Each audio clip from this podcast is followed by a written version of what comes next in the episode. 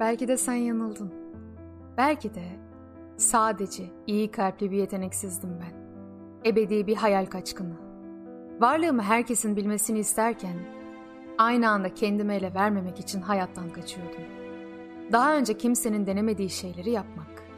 Benzersiz biri olmayı isterken dokunduğum her şey gerçekliğini yitiriyor. Çevrem hızla ıssızlaşıyordu. Benzersiz biri olmak isterken varlığımın unutuluşunu seyretmek tuhaf. Beni bir gün unutacağından korkuyor.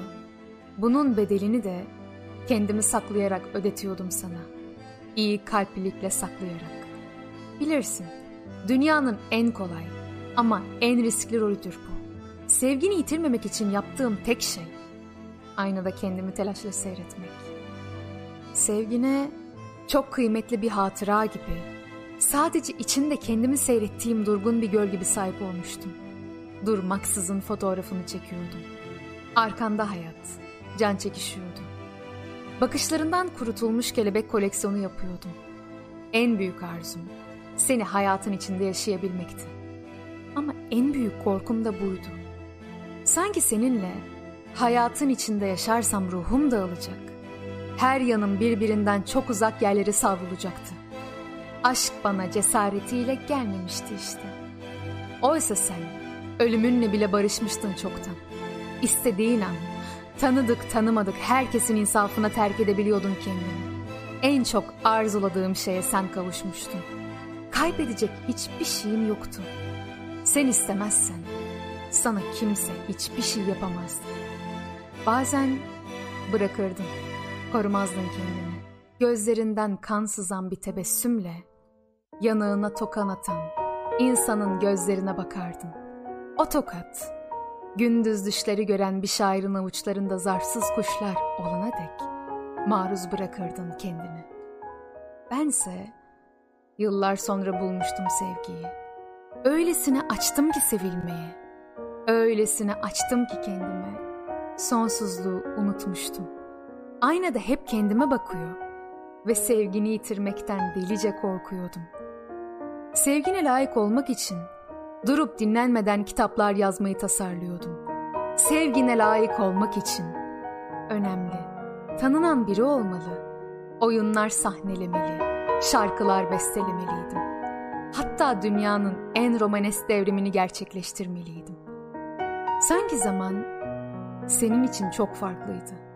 Geçmişini kaybetmediğin için bir bakışta, o bakışta saklı olan bütün bir hayatı okuyabiliyordun sanki. İnsanlar sana emanet ettikleri geçmiş zamanlarını bir daha sormadıkları zaman, yaşadığın keder, ona en çok ihtiyaç duyanlara şefkat olarak geri dönerdi. Sen birine sarıldığında zaman dururdu. Bense tarihe iz bırakmak, unutulmamak, hep hatırlanmak için bakardım insanların bakışlarına. Dünya benim gergin, telaşlı, hep geç kalmışlığımı yüzüme vuran aynamdı. Yaşarken kendimi ona kurban etmemi isterdi benden. O aynada erdemimle bayalıklarım arasında derin uçurumları görürdüm. Ne yapacağımı hep baştan bilirdim. Ne söyleyeceğimi, nasıl davranacağımı, ne hissedeceğimi. Kendime rakiptim ama hep yenerdim kendimi. Merak ettiğim en önemli şey senin dünyaya, insanlara, hayata nasıl baktığındı, beni nasıl gördüğün, nasıl sevdiğindi, nasıl insanların insafına kendini bu kadar korkusuzca terk ettiğindi. Kuşlara, köpeklere, yapraklara, çocuklara karşı konuşurken neler hissettiğinde. Kimi kez seni bütün benliğimi hissedebilmek için bugüne dek kazandığım bütün gücümü, imkanlarımı, ilişkilerimi bir anda silmek, hayata sıfırdan ve yeniden başlamak istiyordum. Kaybedecek hiçbir şeyim yokken nasıl biri olacağımı merak ediyordum. Kendimi her şeye maruz bırakmayı, yanağıma inen tokata, gözlerinden kan gibi sızan bir tebessümle bakmayı ve o tokattan zarsız kuşlar yapmayı çok istiyordum. Kendimi her şeye maruz bırakmayı tam anlamışken, oysa kendimi bu kadar çok önemsersem, bu denli çok ciddiye alırsam, seni ve kendimi hiçbir zaman gerçek olarak göremeyeceğimi artık anlamam gerekiyor. Anlamam gerekiyor. Çünkü bu sıcak yaz günlerinde içim üşüyor. Kendime hesap vermek için tarihi iz bırakmak istediğimi çünkü çoktan anlamam gerekiyor. Hep arzuladığım halde bana verilen sevgiden korkup kaçtığım için hiç unutulmamak adına kitaplar, oyunlar, şarkılar yazmak için çırpınıp durduğumu anlamam gerekiyor. Kendime olan sorumluluktan kaçtığım için bu ülkede dünyanın en romanes devrimini gerçekleştirme düşleriyle uğraştığımı anlamam gerekiyordu. Yarın bir adaya gidiyorum. Çevremde kimsenin bilmediği bir adaya.